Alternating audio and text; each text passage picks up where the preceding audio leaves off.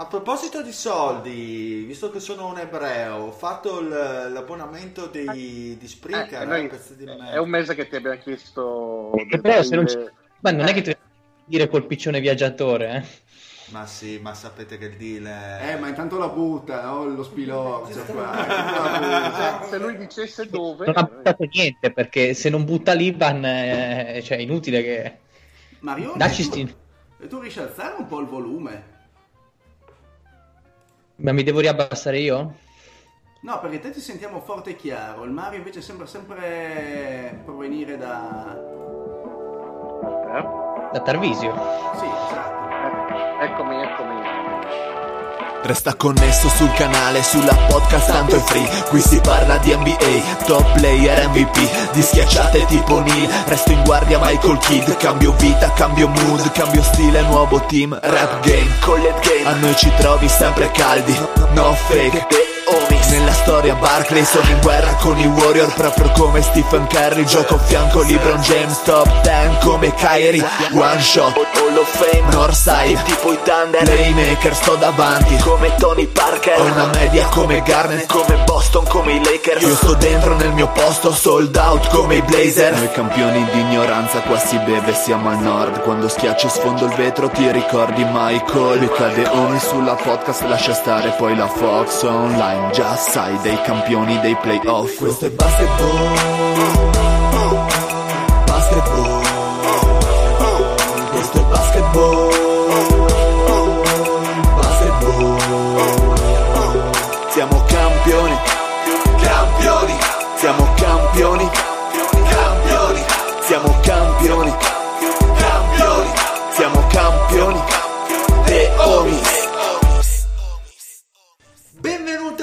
nuovissima puntata di The Homies. State ascoltando la voce del Dile con me lo zio. Buonasera a tutti e prima di iniziare insomma solito- con la solita demenza della puntata volevo fare una piccola così, rubrica culturale per tutti quegli ascoltatori che sono papà come me e quindi volevo consigliare così una, una storiella da raccontare ai propri figli prima di andare Che a bello, dormire. momento, momento Sì, sì. ninna nana dei The Ecco, quindi adesso ascoltate perché proprio l'ho registrata apposta. Adesso ti racconterò quello che mi diceva sempre mio padre. Meglio una testa piena di corna che un culo pieno di carne. Quindi ecco, potete iniziare già a raccontare ai vostri figli come funziona la vita. Buona- buonasera a tutti. Fate direttamente vedere il cartone animato, ovvero Alice nel paese di carne. Esatto. Ciao Fede. Bella rega, che bello lavorare. Eh, ma ciao Lorenzo. La Madonna. Comunque, in- questa era la. Buonasera a tutti, vi, vi saluto con la primavera di Vivaldi. Pensavo fosse tipo la musica dell'attesa. Dalla, co- dalla corte di Versailles direttamente ci stai parlando. Ormai ti vediamo come il Re Sole. Con la mia par- Sono qua con la mia parrucca incipriata, i mostrini e tutto quello che la Che bello, eh, che bello. Quei che mostruosi, non quei mostrini. Che bello, che bello, bravo Lorenzo. E poi, ultimo, ma non ultimo, nella vita, ovvero il Marione. Buonasera a tutti, un saluto particolare alla quinta delle piccole donne che tende sempre a- ad andare a- al Monte Superga ad inquadrarsi. Monte fidanzatine. Il Monte- famoso Monte Superga. Al Monte Sinai va Eh, sì. a incontrarsi con, eh, con il TV. Eh, diventerà, diventerà la collina del pianto qua per il buon, per il buon Bene, Lorenzo. bene ragazzi, dopo queste cialtronate direi che possiamo partire in tromba con la puntata e andiamo col nostro primo argomento di quest'oggi, ovvero la squalifica di Collins e Ayton, prima Ayton, dopo Collins, per eh, dei misfatti, delle cose che hanno fatto sti ragazzoni, sembra che si siano doppati a merda e quindi adesso abbiamo chiesto al nostro Farmacista di fiducia. farmacia come, come funziona la storia. Ma laureato Come- non ancora, però vabbè. E non lo Ah, sarai mai, dai. eh. Ma no, laureato a breve, dai, ormai ti danno la, la laurea honoris causa. Vai. Dici- Ma eh, allora, guardate, vi- visto che mi è stato commissionato questo, questo- questo incarico, ho deciso ovviamente di sbragare, di andare fino in fondo, cercando anche di capire un po' come funziona un- tutto il sistema antidoping nell'NBA e anche perché come mai solo adesso praticamente vengono fuori queste cose, perché penso che fosse da secoli che non si avessero due casi consecutivi o molto ravvicinati di squalifiche anche piuttosto pesanti. Infatti, infatti, volevo chiederti, ma in passato l'ultima squalifica per doping è avvenuta fatta da chi? Chi è L'ultima stato? squalifica, se, vi ricordate, che mi ricordi, mi sembra che fosse Noah. Noah quando era in X, una delle, verso la fine di stagione, marzo-aprile. Era un bel coglione. Il, primo suo anno, il primo suo anno in X era il 2016-2017, non mi ricordo, e anche lui era stato squalificato per positività ad alcuni steroidi anabolizzanti. Che guardando il fisico di Noah, non so che cosa abbia da anabolizzare, però vabbè, I comunque. capelli forse. Esatto. Però sì, mh, o l'NBA è abbastanza brava a tenere tutto insabbiato, però mi sembra strano perché le squalifiche sono tangibili e, e visibili, oppure effettivamente sono dei bravi ragazzi, oppure hanno dei medici a livello elite che sono dei geni del male.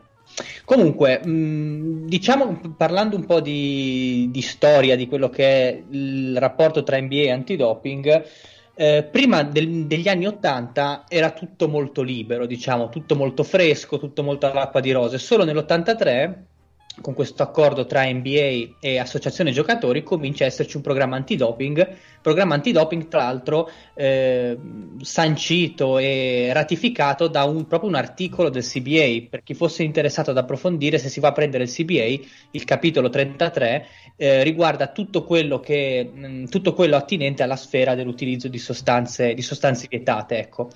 Come funzionano esattamente questi controlli antidoping? Eh, praticamente succede questo: l'NBA eh, deve, mh, o meglio, eh, stabilisce che ogni suo, tra virgolette, tesserato debba subire sei controlli random, quattro durante la stagione e due durante l'off season. Quattro controlli per quanto riguarda l'analisi delle urine, perché poi c'è da fare una differenza tra controlli delle urine appunto e controlli del sangue, perché vanno a eh, diciamo trovare molecole diverse a seconda dei casi. Per i controlli del sangue, sono, i controlli del sangue invece sono tre, in stagio- sono tre, due in stagione e uno in off season. Come avvengono questi controlli? L'NBA e l'NBPA si affidano a un laboratorio indipendente, eh, a vari laboratori indipendenti che vengono ratificati dalla VADA. La VADA, per chi non lo sapesse, è l'agenzia internazionale che regola i controlli antidoping a livello proprio sportivo, quindi si preoccupa, eh, che ne so, del calcio, del nuoto, del ciclismo, Atletica, del tennis. sì. Esatto, esatto, quindi non soltanto per, non è una cosa legata all'NBA, è una cosa molto più eh, worldwide. Ehm, L'NBA quindi si affida a questi laboratori di analisi eh, completamente esterni dal mondo della pallacanestro americana.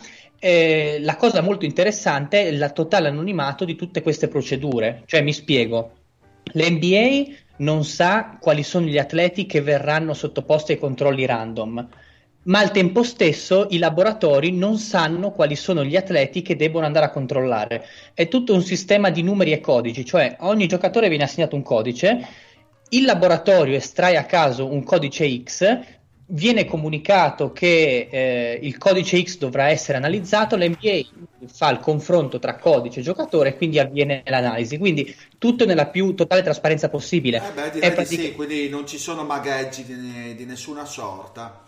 Non possono sfuggire.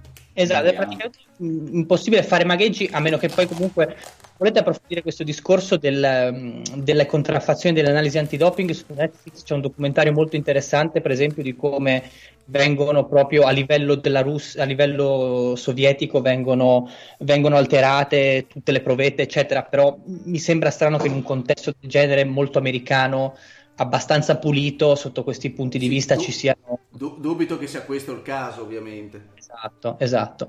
Ehm, oltre ai test di routine, tra l'altro, cosa molto simpatica perché è anche una notizia abbastanza attuale, ci possono essere dei controlli che vengono definiti per giusta causa.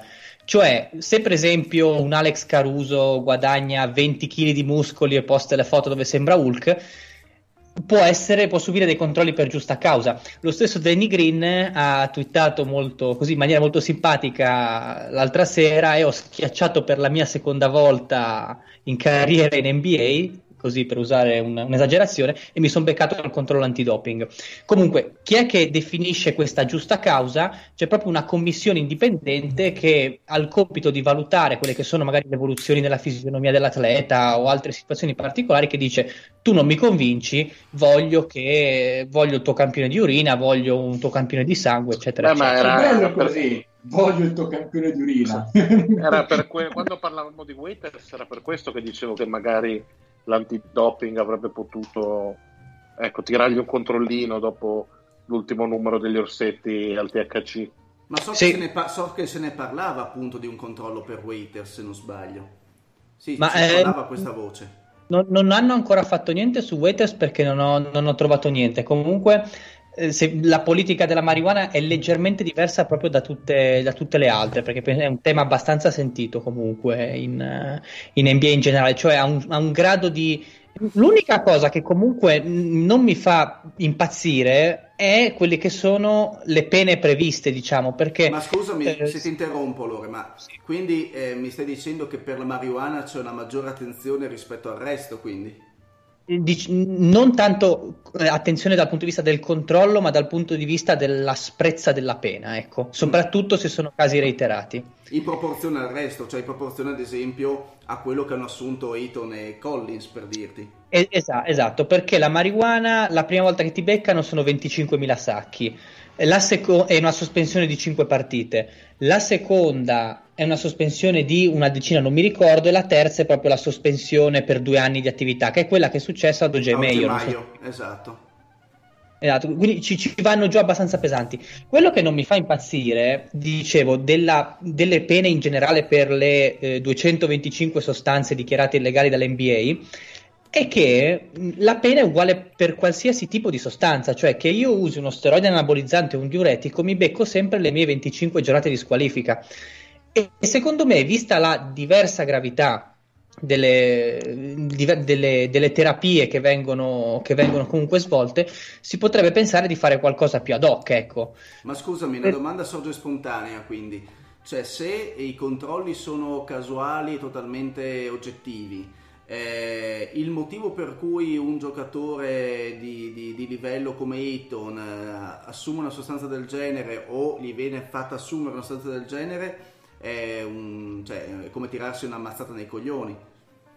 Ma comunque, come vi dicevo anche qualche, qualche, qualche settimana fa, storicamente proprio la scienza del barare è sempre un passo avanti alla scienza del, del controllare, cioè i, le tecniche dopanti sono sempre un passo avanti dalle tecniche di analisi e di rilevazione.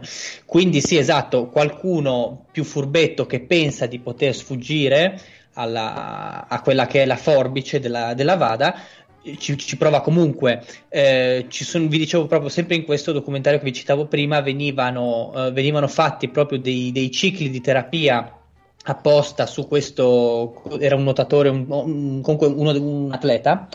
Facevano proprio dei cicli apposta per avere un carico di eh, testosterone in un determinato periodo dell'anno che poi riuscisse a scaricare nel momento della competizione. Cioè, sono tutte delle tecniche di assunzione eh, della, de, del farmaco, del medicinale, comunque molto molto scientifiche, che a volte funzionano, a volte però ti cuzzano, come in questo caso. Ma eh, comunque, per fare una domanda, Lore, ma sono gli, i preparatori atletici che fomentano queste cose qua, secondo te? Ma allora, sicuramente i giocatori da soli non penso che abbiano, non credo sicuramente che abbiano le conoscenze per. Quindi o sono preparatori nutrizionisti, medici di squadra oppure sono membri di staff privati. È proprio per questo che quando sia il Collins che Leighton mi vengono a dire che hanno, che hanno assunto queste sostanze senza saperlo perché hanno preso un integratore che pensavano non contenesse quello per cui li hanno beccati, è per quello che io storgo il naso e dico: Ma figlio mio, siamo ad un livello di eh, conoscenza scientifica in NBA eh, che è il top, cioè ci sono studi di biomeccanica, studi proprio sul fisico dei giocatori che e che se li sognano nelle migliori cliniche private. Mi sembra strano che se uno prende un integratore non sappiano i suoi preparatori esattamente cosa ci sia dentro. Ma nel caso specifico di Ayton e Collins, ci puoi raccontare cosa è successo per eh, essere chiari anche? Ma allora, molto velocemente, tutti Ayton, che tra l'altro un, con un occhio così abbastanza estraneo potrebbe sembrare anche un qualcosa di insolito, perché uno che viene eh, squalificato per un diuretico, cioè per far pipì, uno direbbe, vabbè, sti cazzi, allora non si può prendere niente. No, perché i diuretici comunque non sono delle vere e proprie sostanze dopanti, sono delle sostanze che servono a mascherare, questo è proprio il termine tecnico mascheranti, delle altre sostanze. Tra l'altro poi i diuretici possono anche essere usati per favorire perdita di peso, per eh, migliorare quella che è la definizione muscolare. Non penso che comunque sia il caso di Ayton. Cosa succede praticamente? Eh, io mm, poniamo il caso, un, caso esempio. Io prendo il testosterone, che è uno steroide anabolizzante che serve a migliorare quella che è la, mm, la detta in maniera molto brutale e poco tecnica, il miglioramento delle fibre muscolari. Ecco. Questo testosterone in qualche modo però nel momento in cui ha, ha fatto il suo effetto deve essere smaltito. Come viene smaltito? Principalmente con l'urina. Se io prendo un diuretico non vado a fare altro che ridurre quello che è l'assorbimento di acqua nei reni e quindi eh, rendo le mie urine molto più liquide, al tempo stesso meno concentrate e quindi la probabilità di trovare la molecola incriminata si riduce se io ho un'urina più liquida non pensavo mai di fare questi discorsi in un podcast di basket, però sono contentissimo di, di poter, unire, di, poter unire, di poter unire, le due cose. E sono anche un po' eh, bagnato, eh? Un po', eh, sono un po' pieno di urina anche Esatto, sono pieno di urina, cazzo. Faccio questo effetto. Quindi il problema di Ayton che è stato beccato perché eh, eh, diciamo che ha provato a fare il furbo, ecco così. Non si ha la certezza che abbia assunto quelle sostanze, però nel momento in cui tu assumi qualcosa che vuole andare a mascherare scusate il telefono non l'ho silenziato nel momento in cui assumi qualcosa che vuole andare a mascherare eh, una sostanza proibita allora passi automaticamente dalla parte del torto poi adesso non so come, funzi- come, si è sviluppata la vicenda perché non ci sono troppe notizie, se Eton ha fatto ricorso, se ha dimostrato che non c'era nulla di cattivo, tra virgolette, dentro, dentro le sue urine, quindi non lo so, non ci, sono, non ci sono più notizie. Collins invece, secondo me, è molto più grave, non tanto per la procedura quanto per il tipo di molecola, perché sì, io mi prendo un diuretico, al massimo quello che possa avere un po' di ritenzione di idrica, un po' di disidratazione in generale, un po' di debolezza muscolare, volendo.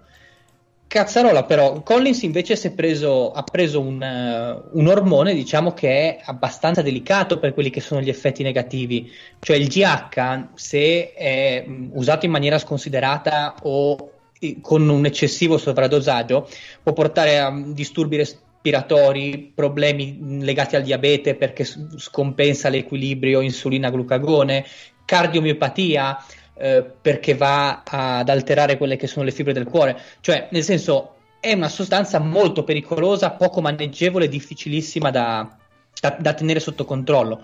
Cosa fa sostanzialmente questo GH e perché viene assunto?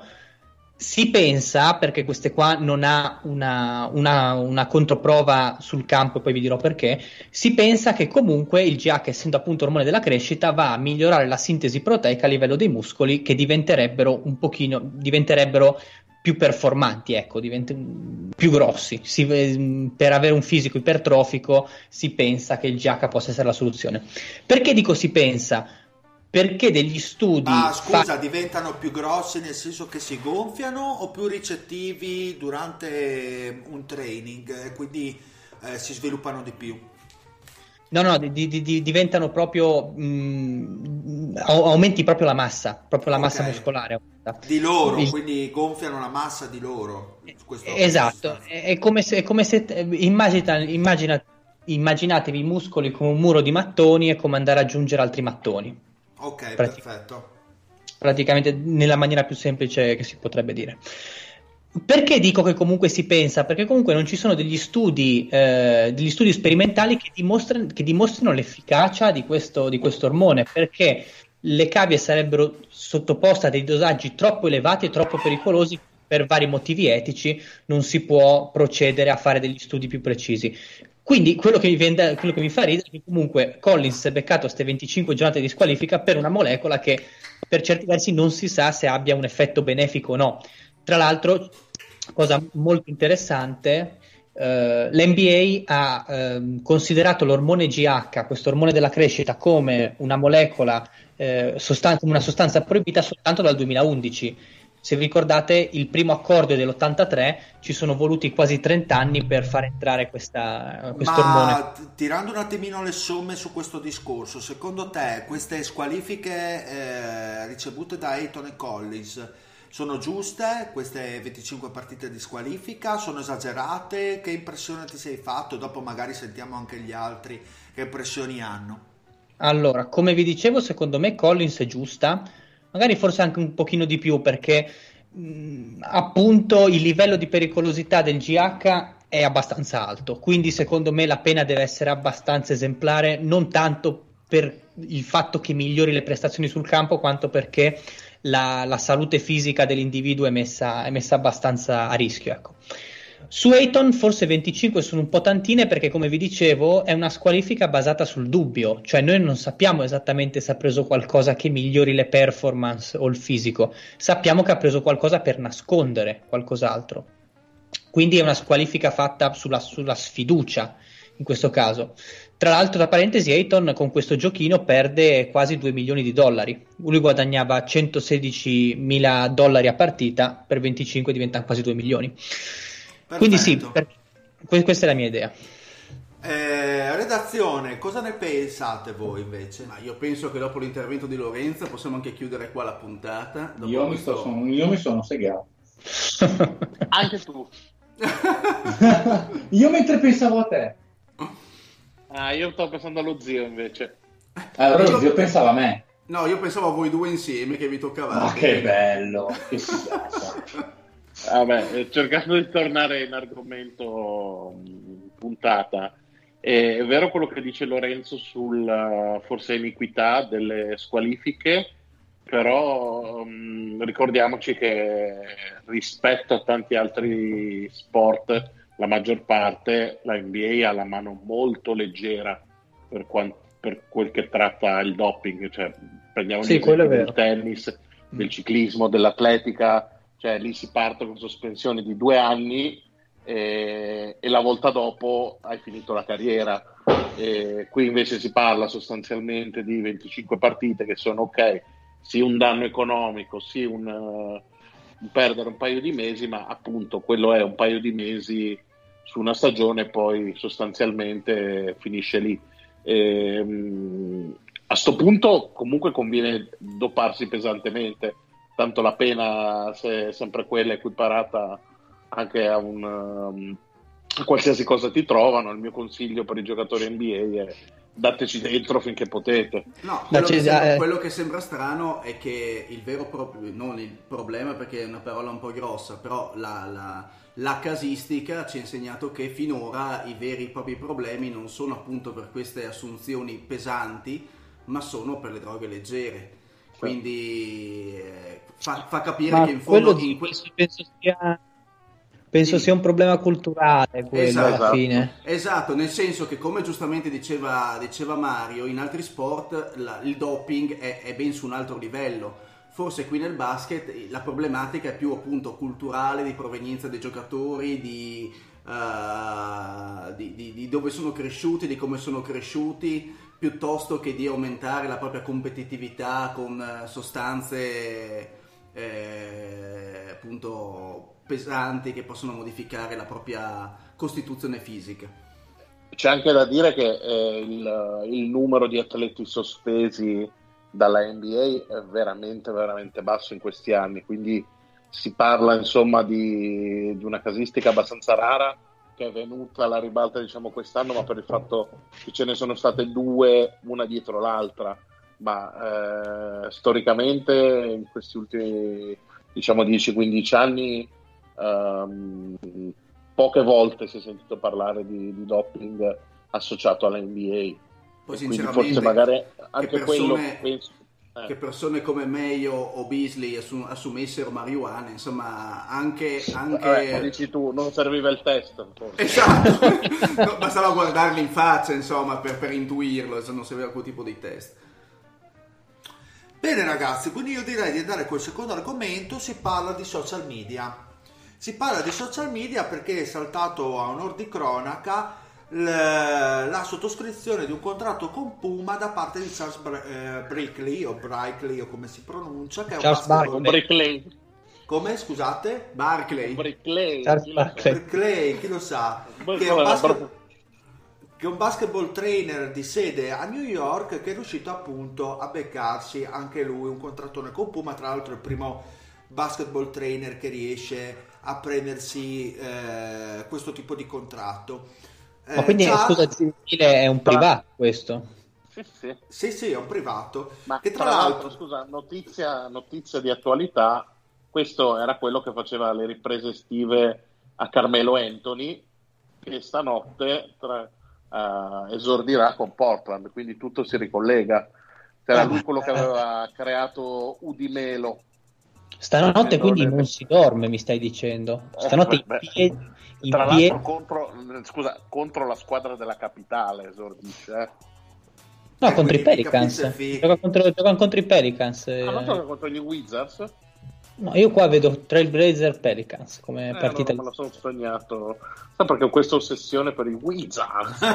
sì, sembra di sì. Li vedo ovunque. E quindi il buon eh, Brickley o Brickley o come cavolo si chiama ha detto che se non fosse stato per i social media non avrebbe mai sottoscritto un contratto con Puma. Quindi questo ci fa eh, sottintendere che eh, ormai la, eh, la Lega non può più, eh, diciamo, mh, trattare in secondo piano l'apporto dei social media. I giocatori loro stessi già sono molto attivi, abbiamo parlato tanto di Embiid, così come Lillard, insomma tutti i giocatori NBA adesso hanno il loro profilo Instagram, profilo Twitter, si scambiano eh, flame uno con l'altro, quindi è molto importante il social media in questi anni anche per i giocatori, così sembra che possa diventare anche per l'intera Lega che non può prendere sotto, cam- sotto gamba la porta- l'apporto dei social media. Quindi io vi chiedo che scenari ci aspettiamo nei prossimi anni da parte dell'NBA con i profili Instagram, Twitter, come potrà anche la Lega secondo voi monetizzare su questi social media anche perché vediamo che ormai qualsiasi tipo di azienda eh, sfrutta eh, Facebook, sfrutta Twitter per riuscire ad avere sempre più visibilità, sempre più followers ed avere anche più introiti in questa maniera. Quindi ormai la rete ci ha praticamente eh, soggiogati da un certo punto di vista e le cose devono andare eh, di pari passo a mio avviso. Allora, ehm, diciamo che l'evoluzione globale sicuramente spinge nella direzione appunto di questa grande comunicazione di massa. Ehm, leggevamo appunto, abbiamo letto mh, delle dichiarazioni del presidente della Juve, Andrea Agnelli, che è anche presidente del, insomma, del, mh, del- Dei club europei. dei- dei club europei, che diceva che i- nei prossimi anni i più grandi competitor con cui andrà a confrontarsi la Champions piuttosto che una Superlega, eh, piuttosto che gli altri sport, grandi sport, saranno gli e-games, eh, i videogiochi e tutto questo mondo digitale virtuale. Perché così ehm, quello che, a cui la NBA globale punta è eh, arrivare a più persone possibili. Per farlo, eh, la vera concorrenza è tutto quello che eh, va in video, cioè tutti i filmati di YouTube, tutto anche quello che facciamo noi comunque che va nella rete, un podcast piuttosto che eh, appunto canali su varie piattaforme, eh, sono tutti competitor. ehm, lo, stesso, lo stesso modo mh, parlava appunto di questo, di questo trainer privato che mh, ha raccolto il contratto con la Puma, ma come? Riprendendo eh, gli allenamenti estivi dei giocatori, quindi un modo diverso anche per approcciarsi all'NBA, anche meno tecnico, o che magari va a ricercare ehm, magari eh, l'interesse nella persona che non ha interesse per il gioco, ma magari è, nell'occasionale, è, dici. È, è, fissato con gli allenamenti o anche solo come status symbol, perché eh, lo sappiamo, l'apparire al giorno d'oggi è, la, diciamo così, un must. Eh, basta, e... basta, vedere, basta vedere anche la partnership che ha avuto l'NBA assieme a 2K Sport per l'NBA 2K e i giocatori Ma quando certo. hanno twittato quando venivano fuori i voti globali dato, dati dal gioco che eh sì, ormai sono... il rating, il rating il, è uno status il, symbol cioè, il rating Vabbè. dell'NBA 2K ha assunto un'importanza eh, diciamo di, di livello incredibile. Se dei giocatori poi si mettono a twittare sul loro canale privato eh, a commentare dei rating di un videogioco, ma così anche noi, nel senso, avevamo, avevamo aperto appunto la rubrichetta sul vestiario, tutti i vestiti, tutti gli abiti, gli outfit dei giocatori che sono reperibili su Instagram e continuamente si fanno commenti uno con l'altro su Instagram che sui vestiari su quello, su quell'altro, sulle vacanze addirittura è molto, importante anche il lato off season infatti ricordava giustamente Mario documentari, quello di Carmelo, ma così anche banalmente le vacanze di Steve, Stephen Curry sono diventate all'ordine del giorno. Sta diventando una lega che non si ferma solo alle partite, ma anche a quello che sì, è extra. Però Dile, tu adesso parli di, di lega, ma in realtà la lega c'entra molto di striscio perché comunque sono beh però la, la, direzione che ha preso la Lega è quella la Lega vuole andare verso una globalizzazione e sì, un'espansione ma il problema Mario proprio... come, fai, come fai a controllare eh, per no ma per non intero... lo controlla però già solo il permettere certe cose perché ti ricordi com'era qualche anno fa la NBA una... se non avesse voluto che uh, magari certe tipologie di allenamenti o che i suoi tesserati uh, des- dessero una certa immagine di loro stessi, non l'avrebbe permesso, ci sarebbero state comunque, è sempre stata una lega molto rigida su tanti aspetti, quando hanno voluto fermare qualcosa lo hanno fermato. Cioè, l'ombra lunga basta del commissioner c'è sempre stata. Sì, basta vedere... Adesso è molto più lasciva perché secondo me è la direzione che vuole As- aspetta però, perché adesso si sta parlando di vestiario e di cagate voglio proprio vedere se i profili dei giocatori fossero utilizzati per Uh, commenti personali a livello politico, sociale, a livello Beh, di... L'abbiamo già visto con Morey questo. Appunto. Comunque, quindi... la, la, Lega... Cioè, la mia opinione in questo senso, Zio, è che la Lega nominalmente, ma anche nei fatti, anche pubblicamente, come già stato detto a Silver, è noi non possiamo andare a sanzionare o limitare la libertà di espressione né dei nostri giocatori né dei nostri affiliati, perché è contrario ai, a, a, di fatto a quella che è la cultura americana, ma nell'intero mondo occidentale del poter esprimere la propria opinione. Poi io sono convinto che nelle corridoi, dietro le quinte, siano girati dei, dei, memorandum del tipo se qualcuno dopo il bordello che è successo prova a nominare anche su di striscio un'altra volta Hong Kong gli tagliamo le gambe perché? Quello ci può, ci può, anche stare però eh, allora a questo punto eh, si tratta di una sorta di grande fratello del, dei social media di, di, di tutti i giocatori NBA Uh, e poi sì, sinceramente... è, è, molto dem secondo me l'NBA per certi versi, cioè ci sono cose di cui si può parlare, tipo si può parlare male di Trump, perché l'abbiamo visto, e ci sono cose di cui non si può parlare. Di sicuro se qualcuno dicesse non ho assolutamente niente contro gli omosessuali, però se anche non me ne trovo uno vicino sono più contento, gli taglia alle gambe. Questo a prescindere dal fatto che Silver, che il commissioner sia omosessuale, ma per dirti, è una cosa che non si può dire, anche se uno avesse tutto il diritto di dirlo, io non è che li voglio mettere in galera, ma mi dà fastidio vederne uno, non si, non si può dire. Quello che non Capito riesco a connettere, sì certo, ma quello che non riesco a connettere è il fatto del uh, social media come uh, motivo di, uh, così, di, di, di sponsorizzazione per la Lega cioè, fin quando mm. si parla di e-games, di e-sports, ci sta. Eh, è una cosa, fra virgolette, a sé stante, dove la Lega può in qualche modo fra virgolette, anche impadronirsi di quel mondo e farlo proprio, ma il, i social media dei giocatori e di tutto quel mondo extra alla Lega eh, che, che, che, la Lega da questo possa trarne vantaggio, sinceramente non, non per... vedo come. No, perché te zio, te zio, vai, vai, te zio secondo me gli dai un taglio, un, un'interpretazione di uno che già comunque segue, di uno che si informa, di uno che è dentro il mondo, il mondo NBA. Se te magari vai con un ragazzino di 11-12 anni, eh, devi spingere su questi canali mediatici, comunque devi spingere sugli highlights del giocatore, su Arden che ti tira da 10 metri, su LeBron che ti posterizza il mondo intero. e adesso nonché su, Lebron, nonché su LeBron, ma anche Stephen Curry come icona di costume non solo sportiva. No, no, zio, non ti sto dando del vecchio, ti sto dando di quello già inserito dentro il meccanismo. Io ti do del vecchio. Un vecchio inserito. Un vecchio inserito non si sa bene dove. Ma tra l'altro, questo non lo fa solo l'NBA in quanto NBA, ovviamente, ma lo fa anche New York, i New York Knicks in quanto New York Knicks, i Dallas Mavericks in quanto Dallas Mavericks, anche loro spingono su questo per farsi conoscere di più a livello globale.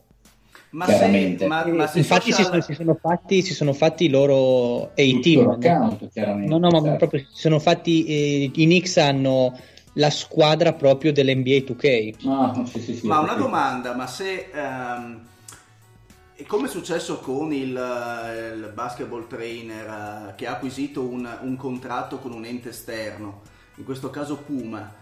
Mm, secondo voi in un futuro potrebbe anche succedere per i giocatori, nel senso avere del, un ritorno economico eh, come una sponsorizzazione personale extra, nel senso avete presente tipo De Laurentiis col Napoli che eh, litiga con i giocatori per quanto riguarda i diritti d'immagine dovuti al, all'extra, all'extra contratto calcistico? Che possa esserci anche una cosa a livello di Lega NBA, nel senso che la Lega richieda a, ai giocatori che magari hanno diverse partnership grazie ai, ai social media una percentuale sul, sullo stipendio o comunque Ma su, credo di no.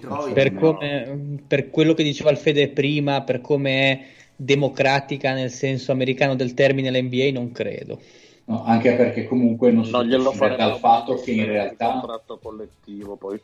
Sì, sì, ma fermo restando che in realtà se poi l'NBA guadagna quello che guadagna, che poi dire di NBA come entità esterna non è neanche vero perché alla fine l'NBA è una lega elitaria formata da un numero, se pensate, molto ristretto di persone in realtà in relazione a quanto è grande a livello globale. Proviamo a pensare, probabilmente ci sono molto più persone che lavorano, anzi sicuramente per le squadre di calcio di Serie A nella sola Italia di quelle che lavorano in tutta l'NBA messe insieme.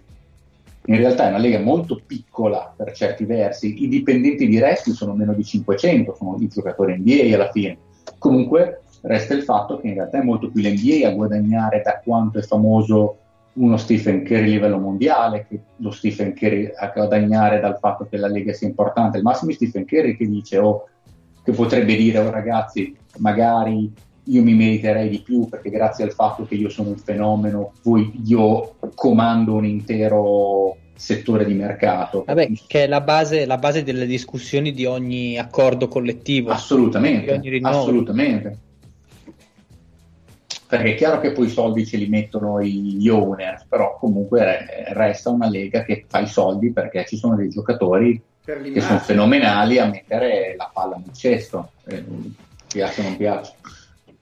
Ma Comunque, a par- mh, mm, volevo no, volevo... anche fare una, una seconda, portare altra carne al fuoco. Cosa ne pensate della dichiarazione? Perché per dire ai nostri ascoltatori, noi questo discorso poi l'abbiamo estrapolato da un articolo di Real GM che era abbastanza interessante, che bene o non male dice le cose che stiamo dicendo noi per avere giusto una traccia e poi magari metterò il link anche in puntata così potete avere eh, diciamo una direzione di questo discorso.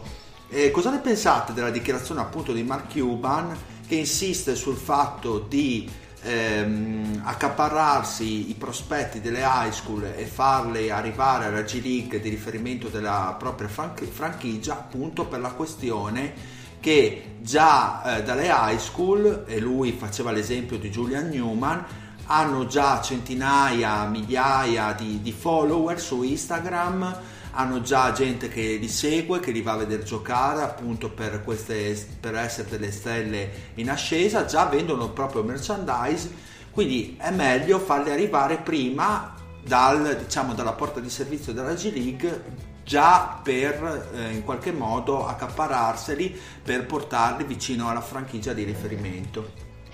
Bah, cioè, secondo me, secondo me la G League è una giungla casso cheat eh sì, eh sì. E, e, quindi non so quanto un giocatore di high school farebbe bene io tra, a me già stanno abbastanza sulle balle gli one and done all'università quindi per cui sono ancora più schierato sotto questo aspetto io sono dell'idea che i giocatori, soprattutto quando sono piccoli, giochino con i loro coetanei, imparino l'università e poi, poi se ne parla. Secondo me la G League sì, magari ti fai l'esperienza perché ti giochi col veterano. Però hai capito qual è il discorso, non è tanto il fattore, tu lo vedi dal punto di vista tecnico, che è giusto, dal punto di vista dello sviluppo del giocatore. Cuban fa un discorso prettamente di merchandise. Sì, però se mi ah, ho capito bene il discorso di Lorenzo, lui dice è inutile che un giocatore abbia un grandissimo seguito social quando poi va a impantanarsi nella G League che ha... Ed è un'arma a doppio taglio. Cioè nel senso che è un pantano a livello, di,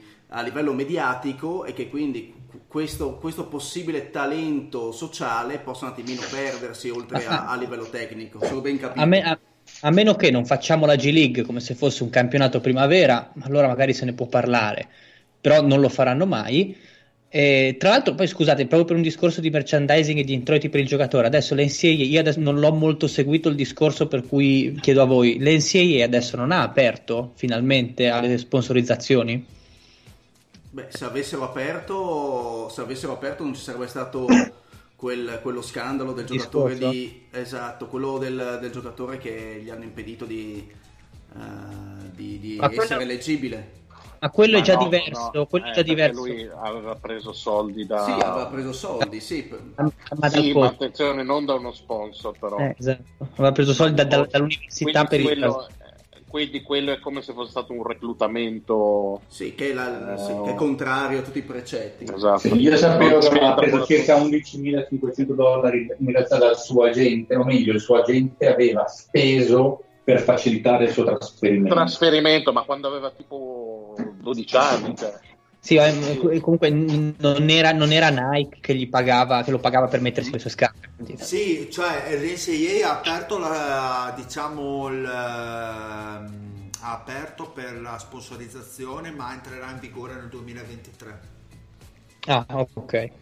Sì, che gli studenti nelle università pubbliche e private potranno ehm, siglare contratti con compagnie di, di scarpe, soft drink eh, o altre cose di profitto, insomma.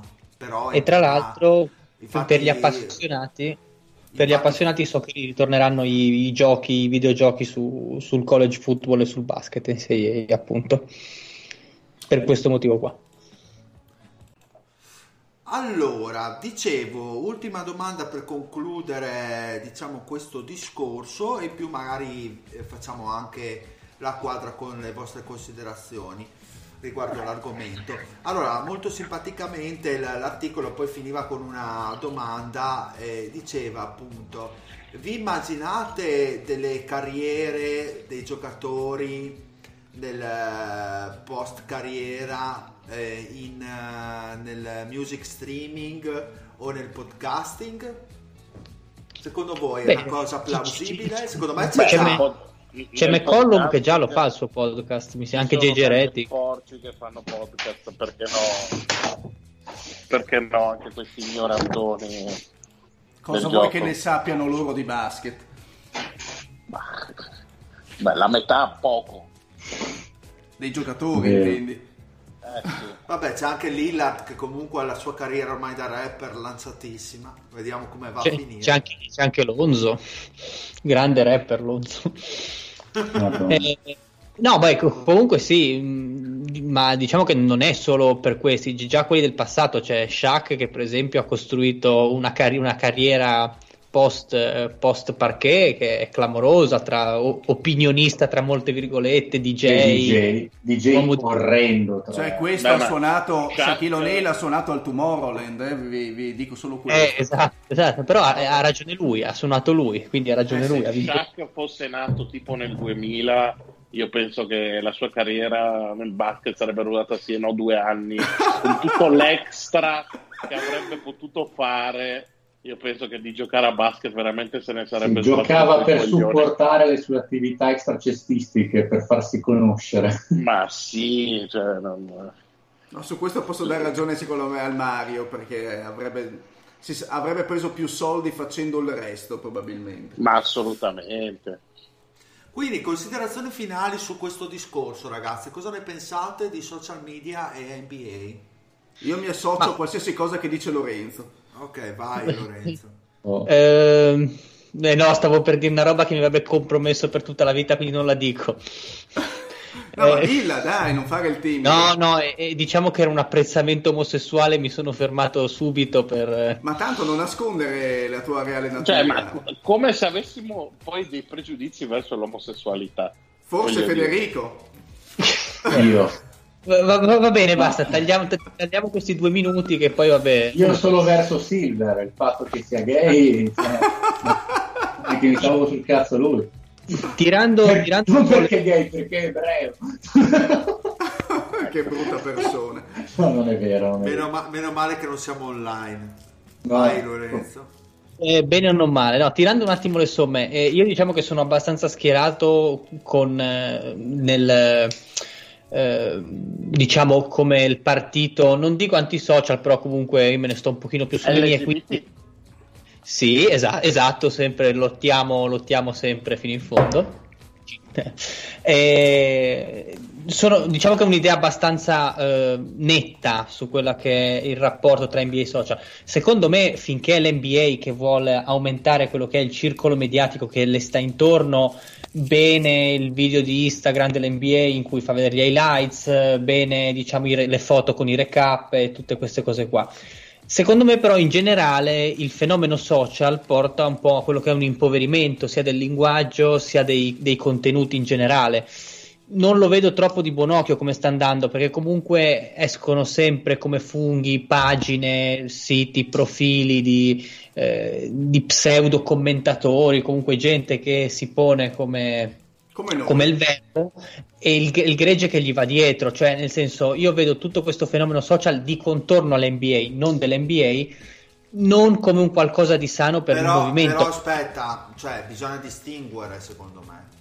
Allora, un conto, se tu mi dici ragazzino che magari segue l'NBA perché dice guarda questi giocatori quanto sono fighi, come si vestono uh, assurdi, e poi si approccia diciamo al mondo NBA solamente per l'aspetto esterno, solamente perché magari è, eh, segue gli amici o segue l'hype, cosa che succede in maniera abbastanza ciclica. Prima erano i Bulls di Jordan e tutti seguivano i Bulls di Jordan perché era figo, era cool seguirli. Eh, adesso abbiamo passato l'era Golden State, quindi ti beccavi le jersey di Golden State, magari questi non si vedevano neanche una partita però questo è un distinguo. Il discorso invece che il, il mondo di adesso tramite social media crea realtà in cui eh, tantissime persone danno un loro giudizio senza cognizione di causa, secondo me è un riflesso di un altro, di un altro mondo che non lo metto stessa, mm. nello stesso piano.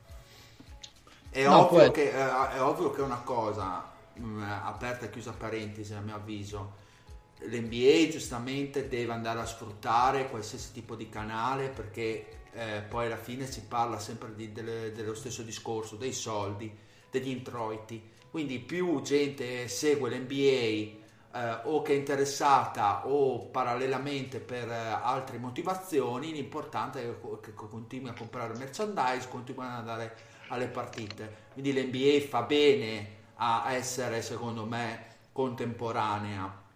Che poi questa realtà possa creare tutta una serie di realtà che hanno un approccio all'NBA poco diciamo approfondito? approfondito questo purtroppo è una tara che deve fare chi segue l'NBA, cioè nel senso non è che possiamo dire noi ai nostri ascoltatori guardate, cioè possiamo dirlo ovviamente perché noi siamo un podcast fatto di persone, di amici, di, ehm, che, di, di fan dell'NBA che seguono, che magari si perdono tantissime cose, statistiche, non, so, non siamo magari approfonditi su certi discorsi, però se, se uno vuole andare, si intrippa, si vuole andare a cercare le cose, sono tutte disponibili e questo è anche il bene della contemporaneità, perché una volta quando noi seguivamo l'NBA, col cazzo, cioè noi dico classe 82, io e lo zio Mario, col cazzo che eh, andavamo cioè riuscivamo a trovare, avevamo su internet la pagina stats dell'NBA, avevamo il podcast mm-hmm. di Zach Lowe piuttosto che quello di Nate Duncan, quindi se uno vuole interessarsi sa dove andare. Che poi no, no. ci sia la prima entrata che possono essere idee omis, cioè uno si appassiona magari perché vede il profilo Instagram, si appassiona eh, ascolta magari dei homies perché è un podcast in italiano, perché spariamo cagate, si diverte, poi dice cazzo però loro dicono che c'è il podcast di tal dei tali, che si può andare qua o là per cercare di avere un, un approccio più approfondito, quello sta alla persona, questa è la mia visione. No, no, ma comunque sì, sono d'accordo, cioè è, è il contorno che, che, si crea che a volte può essere, può essere, dannoso ed è una cosa che, come dicevi te, non dipende proprio dal, dall'NBA. Secondo me il tuo discorso, Lore, lo, lo vedremo i possibili effetti di questo mondo social fra, eh, fra, un po' di anni, nel senso i ragazzi che adesso hanno 12-13 anni, parlo anche a livello americano e che stanno giocando a basket, come saranno da professionisti. Cioè qua, quanto il loro, il loro essere social eh, influirà su quella che è la loro carriera professionistica. Secondo me lo si vede già adesso, perché se, e noi l'abbiamo parlato nelle precedenti puntate, un uh, banale tweet di un general manager crea un casus belli impressionante nella Lega e già vedi gli effetti e l'importanza che si, sa, si dà ai social, voglio dire, in questo mondo contemporaneo. Cosa ne pensano gli altri invece? Fede, Mario, per farla chiusa. Da chi odia? Io sono mm, d'accordo con il discorso che hai fatto tu, nel senso sul fatto che comunque è normale che una così ampia fruibilità del prodotto porti uh, più persone, magari anche meno esperte, a, mm, a, esporsi, a dire la loro, ma alla fine è una cosa che ci sta perché se da un lato vogliamo che ci sia uh, tutta questa diffusione di contenuti, è anche giusto accettare che poi come conseguenza ci siano anche più persone magari un po' meno preparate che possano dire la loro. Eh, mi permetto comunque di dire che eh, a livello di social media, se esistesse un campionato mondiale, assolutamente il social media manager di Sacramento non avrebbe rivali al mondo perché è veramente un genio assoluto fa di quelle cose incredibili. Vi consiglio di seguire C'è gli account social, media manager di Taffo. Eh? C'è sempre il social media manager di Taffo, se parliamo dei migliori social media manager di sempre. Vabbè, per chi non sa cos'è, siete delle pessime persone. Vabbè, anche quello di Salvini allora, però non mi sembra il caso qui di... No, quello ci crede che è peggio. Ah, ok in effetti. Fede, tu cosa ne pensi? Fai un enorme ah, no, no, eh, ne seguo abbastanza la linea tua del Mario Bruno, nel senso che è normale che ci siano platea più ampie, più persone che ne parlano, d'altronde noi siamo definiti come il paese con 60 milioni di allenatori riguardo il calcio e nessuno ne ha mai fatto un problema in senso stretto, nel senso più persone ne parlano è meglio è chiaramente in mezzo al marasma di persone che magari dicono due cose in croce senza afferrare tanti concetti, ovviamente per mera statistica i numeri vengono fuori però tantissime persone invece che portano contenuti e, e ovviamente migliorano la nostra condizione di, di follower stretti della Lega. Al massimo il problema ci può essere quando eh, al al seguito di una così ampia platea si abbassa il livello del gioco. Eh. Quello può essere un problema. Il livello di basket giocato, nel senso che per fare più eh, azioni che poi vadano in top 10 di ESPN, uno invece smetta di eseguire gesti tecnici che sono utili a vincere una partita o a fare ma, un ma gioco di qualità. copiare lo stile di un Arden o di un Kerry per un uh, giovanissimo può essere deleterio, questo è quello il senso, perché certo, certo. solo loro lo possono fare. Ecco. Io me lo, so, me lo sono chiesto, poi mi sono ricordato che per, i, per i 25 anni successivi alla eh, conoscenza a livello globale di Jordan c'era soltanto gente che cercava di imitare il jump shot o si buttava dentro con la lingua di fuori, mi sono detto che alla fine chi siamo noi a giudicare come i, i vecchi barbogi quando la realtà è che noi facevamo esattamente la stessa cosa e quelli che oggi hanno 50 anni e rompono i coglioni su come si sia perso lo spirito del gioco e la gente imiti Arden o Curry al tempo cercavano di fare i passaggi in mezzo alle gambe come li faceva Magic, quindi erano esattamente come noi, semplicemente con meno strumenti a disposizione per seguire i propri miri del tempo. Ma alla fine nei, nei play Ma la fenomenologia con le dovute differenze dovute al numero di strumenti a disposizione è però la stessa di base. No, non vorrei solo no, che in un futuro, in un futuro prossimo eh, i social media influissero così tanto che alcuni giocatori magari vengano selezionati non per le loro reali capacità tecniche quanto per i benefit che la loro figura porta a livello di, di, di franchigia o di, immagine. O, o di immagine. Questo, Questo credo che, succeda che come, succede ora, come succede ora in Formula 1 praticamente. Eh. Sì, dove cioè, lo, spo- lo, Mm, cioè, no, secondo no, me... Formula 1 non lo so. No, nel senso che si portino dietro uno sponsor a livello, diciamo, di comunicazione che sia più, più, più potente di quello che è la loro capacità di fare, di fare poi spettacolo sul campo. Beh, ma cioè, eh, per fare proprio la conclusione, a mio avviso, alla fine dei conti sempre sport è in Formula 1 le devi vincere le gare, quindi se non sei un certo tipo di pilota una, no, no, di, di, di dire, a, a, a, meno che non sia Ferrari o Mercedes in Formula 1 nelle scuderie basse, sei tu che porti lo sponsor, cioè la, diventi la guida se gli porti un determinato tot di... È, è, abbastanza un unicum la, l'F1 in questo, da questo punto di vista. Vabbè, ma eh, però eh, si tratta anche di uno sport particolare, nel senso che lì hai delle case automobilistiche che lavorano in un modo piuttosto che in un altro, quelle che rimangono diciamo nel basso. È ovvio che fanno questo ragionamento perché non hanno i mezzi come Mercedes o come Ferrari o chi per esso di case automobilistiche perché non ha vita che non segue l'F1 quindi non so chi, chi è adesso diciamo alle redini del campionato è ovvio che fa questi ragionamenti però nel basket devi vincere comunque devi, devi mettere la palla nel canestro.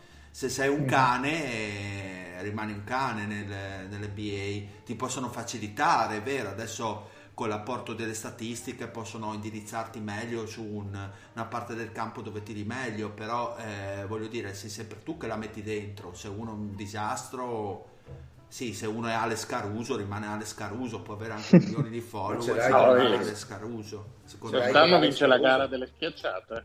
Eh, già, qua vedremo. lo dico e qua lo nego. Bene ragazzi, andiamo col terzo argomento. Allora, è ancora presto secondo me per fare un power ranking globale, per capire dove si sta direzionando la Lega eh, per questa stagione. Quindi andiamo un attimino con la lente di ingrandimento su due squadre, un po' come abbiamo fatto nelle precedenti puntate, quelle che ci hanno un po' impressionato in questa via di stagione.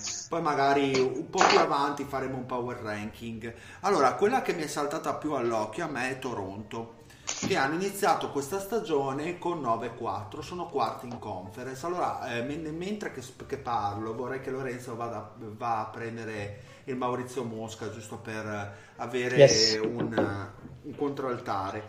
Allora, i Toronto, come ho detto prima, 9-4, quarti in conference, sono l'ottavo miglior attacco, quinta migliore difesa, che è una cosa che salta abbastanza all'occhio. Oltre a questo, eh, come dati, diciamo, che mi hanno fatto un po' strabuzzare è stato quello che Toronto è tra le migliori eh, tre squadre per triple realizzate. La migliore, se posso dirti il dato, è la migliore per triple realizzate. realizzate. È prima per percentuale di realizzazioni, secondo per percentuale di tiri liberi realizzati. Quindi statistiche che non sono da prendere sotto gamba. E Lorenzo sei riuscito a... Ce l'ho, ce l'ho. Che, che, che... Cosa dicevamo nel Maurizio Mosca? Noi Homies. Allora, Maurizio Mosca, eh, Toronto, eccola qua. Dico, noi Homies eravamo tutti più o meno tra il 45 e il 44. I più bassi sono stati il Fede lo Zio con 43 e il più alto Patrick la Bibbia con 49. Allora andiamo subito dal Fede, che è stato quello più basso. Eh, come ti sembra questo avvio di stagione, anche con le statistiche che, che ti ho appena adesso sciorinato? Beh, indubbiamente Toronto diciamo, si sta dimostrando enormemente, enormemente resiliente. Tra l'altro alla luce anche ad esempio delle giornate in cui Lauri non ha giocato, in cui e io mi aspettavo sicuramente che in quelle giornate andasse ancora peggio di come, eh, di come è andata. Non ci si aspettava sicuramente un Siakam così all'inizio. Madonna. È quello in realtà il vero ago della bilancia, è quello a volte. La, diciamo che non ci si aspettava un Van Vliet così che è un microwave di livello incredibile. Ti, ti e... posso dire solo una cosa su Siakam. A me la mm. statistica che più mi ha impressionato di Siakam, che ha un net rating a oggi del 12.1. La statistica che mi ha impressionato, oltre al net, net rating che è il migliore della squadra, poco ci manca, è stata quella delle triple tentate e della realizzazione perché Siakam l'anno scorso ne tentava 2.7 e tirava col 36.9 quest'anno ne prova ne tenta il, 6.4 esatto. E tira uguale. Eh, esatto, direi io, io ti, aggiungo, ti aggiungo anche questa che ha raddoppiato i possessi in isolamento e ha triplicato i possessi come palleggiatore sul pick and roll, non, non abbassando l'efficienza praticamente. Perché, secondo me è avanti almeno di un anno rispetto a quello che ci si aspettava, a mio avviso. Ha proprio cambiato il modo di giocare, perché ieri, il l'anno scorso, era un super, super energy guy. Cioè lui era un maestro della transizione, lui segnava tantissimo grazie al suo motor, adesso è diventato un giocatore a cui affidarsi come scorer primario in una squadra assolutamente rispettabile. Ma scusami che ti chiedo, Lore, eh, dalla, dagli angoli, com'è, com'è Siakam da, da tre? Eh, dammi un secondo che prendo... No, ti dico prendo... perché eh, la, la, lo sviluppo di Siakam da tre l, era abbastanza, secondo me, prevedibile, nel senso che eh, a difese schierate l'abbiamo già visto, l'abbiamo visto tanto nella, nell'ultima eh, sessione di playoff, eh, Siakam si è preso diversi tiri, tanti dall'angolo, eh, ha preferito difesa schierata quella modalità di soluzione offensiva piuttosto che una penetrazione e, e quindi era abbastanza immaginabile che eh, continuasse su quel fondamentale, non fosse a questi livelli di precisione. Eh, ti ho fatto questa domanda perché molto spesso lo scorso anno l'ho visto appunto tirare dagli angoli e volevo sapere se c'era invece uno sviluppo anche nelle altre zone perimetrali. Ma invece, guardando adesso la shot chart, che non me lo sarei mai aspettato anch'io, è completamente cambiato. Praticamente dagli angoli è sottomedia per, della, nella lega sia per tentativi che per percentuale, invece tira molto bene dalla punta. Sono dei, dei, dei campioni statistici minori perché si parla di 13 tiri sull'angolo sinistro, 11 sull'angolo destro e 15 dal, dalla punta quindi è ancora qualcosa di molto, di molto embrionale. Però, però, sì, fa capire, fa capire tanto. Fa capire anche come è modificato il suo gioco, perché se gioca e se prova tanto in punta vuol dire che probabilmente molti dei palloni passano da lui e ovviamente un sì, no, no, in angolo esatto. non, non, può garantire quella circolazione. L'anno scorso proprio si vedeva che non aveva piacere a palleggiare se non in situazioni di campo aperto, adesso lo vedo, non ha ancora diciamo quelle letture da, ma magari non le avrà neanche mai, però comunque lo vedo più eh, palleggiatore contro una difesa schierata rispetto, rispetto agli anni scorsi. E, e un'altra cosa ecco, che mi ero segnato è l'usage, praticamente ha, è passato dal 20% al 31%, che sono cifre da superstar offensiva NBA, così mantenendo, come dicevamo sempre, quell'efficienza, quell'efficienza dell'anno scorso che gli permette di avere delle percentuali buone sia dal post che attaccando il ferro o comunque una di qual certa pericolosità tirando da tre. Perché comunque ricordiamoci che Siakam era uno che boh, 3 o 4 anni fa faceva fatica ad arrivare al 20% da oltre l'arco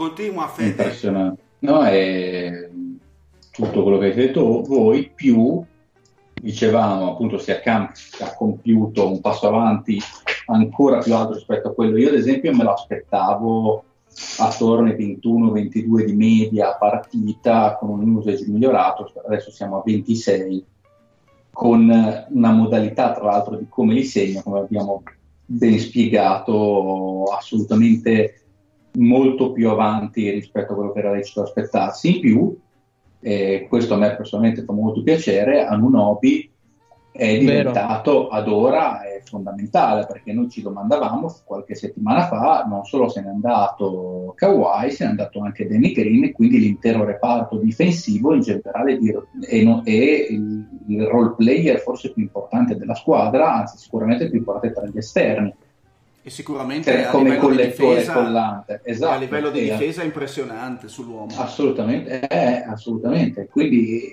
ha preso, anzi si può dire che almeno a livello di regular season il nome di quest'anno è meglio del Danny Green della scorsa stagione. Il giocatore è solidissimo, come hai detto bene tu, tu zio, difensivamente stando più che bene, sta facendo i morti da, da tre punti perché tira col 50 e passa per cento quindi che cosa gli vuoi, gli vuoi dire, più, con un numero di tentativi rispettabile, perché siamo su 4 a partita, e, e quindi alla fine il quintetto si è riciclato benissimo, perché a parte Kawhi tutti i più importanti sono rimasti, Green è stato rimpiazzato benissimo. La... Poi un altro che... Sì un altro che ha preso una consapevolezza clamorosa è Van Vliet dopo le eh, finali. Infatti, infatti. Tra l'altro, il miglior assist nella squadra di quel pezzo. Mm. Ma tra l'altro, cioè, ha, fatto, ha, fatto, dei playoff fino alle finali in cui veramente sembrava un D-Leaguers, cioè uno che non riusciva a stare in campo e, e poi guarda cosa fa a volte la testa. Sì, gli, sì, è bastata, sì, gli è bastata un po' di responsabilità in più per, uh per rendere, per rendere ma anche la fiducia perché sì, come, esatto. come ha giocato, è arrivato sull'onda lunga di quelle finali dove veramente gli entrava qualsiasi cosa. Tra l'altro mi chiederei quanti sono i giocatori nella Lega che tirano meglio da 3 che da 2 secondo me non sono tanti lui è nettamente uno di questi. Ma secondo me Danny Green è uno che ha sempre avuto tipo queste statistiche Eh, ma lui è impressionante, che tira praticamente 40 da 3 punti, con due, da, da 2 punti tira col 36,7%, cioè c'è, c'è una discrepanza tra l'altro notevole. Ma perché ah. non ha il fisico per finire vicino al ferro? Eh, sì. Beh, oddio, comunque è un discreto torello, eh, perché molt- non è altissimo, ma è abbastanza piazzato. Eh, però non con ha... delle percentuali così vuol dire che non ha forza magari nella parte alta, non riesce a concludere. No, non, non, ha proprio i centimetri per chiudere in area. Sì, sì no, la spazza, eh, sì, beh, ma chiaro. Sì, sì. Eh, diciamo che ci vuole un senso dello spazio anche che non hanno tutti, perché che tipo Chris Paul ce l'ha, ma non ce l'hanno in tanti. La cosa che ad esempio noto è che a differenza di altre squadre di vertice in questo momento, eh, ma è anche abbastanza normale che sia così, eh, i titolari giocano una marea di minuti perché insomma sia, sia Van Vliet sia Cam, Lauri, anche se non ha giocato tutte le partite, comunque siamo sopra i 36 minuti a, a singola partita, quindi insomma sono, sono notevoli minutaggi, neanche, neanche Lebron per dire sta tutti quei minuti in campo. Quindi eh, è una squadra che sul suo quintetto, eh, eccezione fatta insomma per, per, per Gasol, per ovvia, ovvi problemi anagrafici, ma si alterna bene con, con Ibaka, eh, a parte loro il, la solidità del quintetto è, è, dovuta anche al fatto che questi stanno tantissimo tempo in campo insieme, si conoscono già e insomma, oltre insomma, avere doti personali notevoli. Io vi voglio lanciare una provocazione, però, guardando il calendario di Toronto, cioè fino adesso tutto molto bene, tutto che sembra funzionare, sono riusciti a riciclarsi dopo la vittoria dell'anno scorso, però se guardate il calendario hanno avuto delle squadre molto facili e hanno vinto con chi dovevano vincere e hanno perso con chi dovevano perdere, per dire, cioè l'unica vittoria che inaspettata così è stata contro i Lakers. Le altre però contro Boston, contro Milwaukee, sì, contro sì, i Clippers. No, ma, finché, contro... ma, finché, va così eh. va anche bene, eh, Lorenzo, cioè nel senso che questo gli permette anche di chiudere, di poter andare ai playoff se con, dovessero continuare un andamento del genere. No, ma tranquillamente. Esatto, esatto. Quindi se, se, si, ah, se continuano a vincere... momento l'ottava c'è il record negativo. Che, chi è Charlotte l'ottava ora? Controllo, ma comunque mi sembra che... Detroit? Allora. L'ottava no, è Charlotte, Charlotte. Charlotte 6-8. Oh, Brooklyn è nona. 6-8. Oh. Anche, anche, la settima è in negativo. Sì. Anche la settima, sì. Sì, no, no, comunque cioè, non, non, è per quello, non, era per dire che non stanno... No, né ma questo ritmo sicuramente possono ambire alle prime quattro posizioni. Sì, stanno performando secondo il giusto, perché comunque magari adesso stanno giocando molto bene per il livello degli avversari, poi magari arriverà il filotto di partite in cui faranno, faranno un pochino più di fatica, si assesteranno, comunque tutto abbastanza regolare, non, non, c'è nessun pulsante rosso da schiacciare come da altre parti. poi con questo Siakam in campo vanno abbastanza tranquilli se sì, regge. Sì. Tra l'altro io gli devo fare una, scu- una scusa enorme, grossa come, come le sue mani, come le sue braccia, perché gli avevo dato del, eh, così del, del, secondo violino, è impossibile, che non, è impossibile che riuscirà a coprire il ruolo da superstar, invece a quanto pare ha, ha i gradi per farlo. Beh, ma vediamo i playoff con i gradi da, da, primo violino, che cosa combina, perché quello vediamo è sempre un po' il banco di prova, insomma. Che, Anche Isaiah Thomas ha fatto una stagione da simile MVP in regular season. Tra l'altro ci potrebbe stare anche una comparazione con Giannis, perché comunque sono, secondo me, anche due situazioni abbastanza simili di queste due squadre che si trovano dei giocatori atipici per, per modo di intendere il basket e che si stanno adattando in tutti i modi a quella che è la loro, quello che sono i loro bisogni, cioè Giannis li stanno aprendo l'area tantissimo, a Siakam invece lo mettono in condizioni magari di andare molto in post basso, gli cercano tanto il mismatch è bello appunto vedere come questi modi non proprio classici di intendere la pallacanestro. Poi Giannis, vabbè, è un mostro di potenza e quindi eh, ti, ti, permette di, di, fare delle scelte anche più drastiche. Siakam invece è bello da vedere anche proprio per il modo in cui muove i piedi, magari per l'equilibrio che ha quando galleggia in aria, tutte queste cose qua.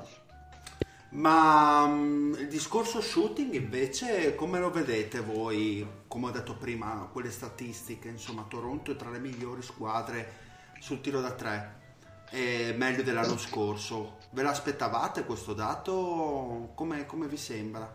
Ma non tanto a dire la verità perché non sono proprio una squadra di esperti, poi di specialisti, avendo perso anche due giocatori comunque come Leonard e e Danny Green che insomma alzavano di parecchio le percentuali.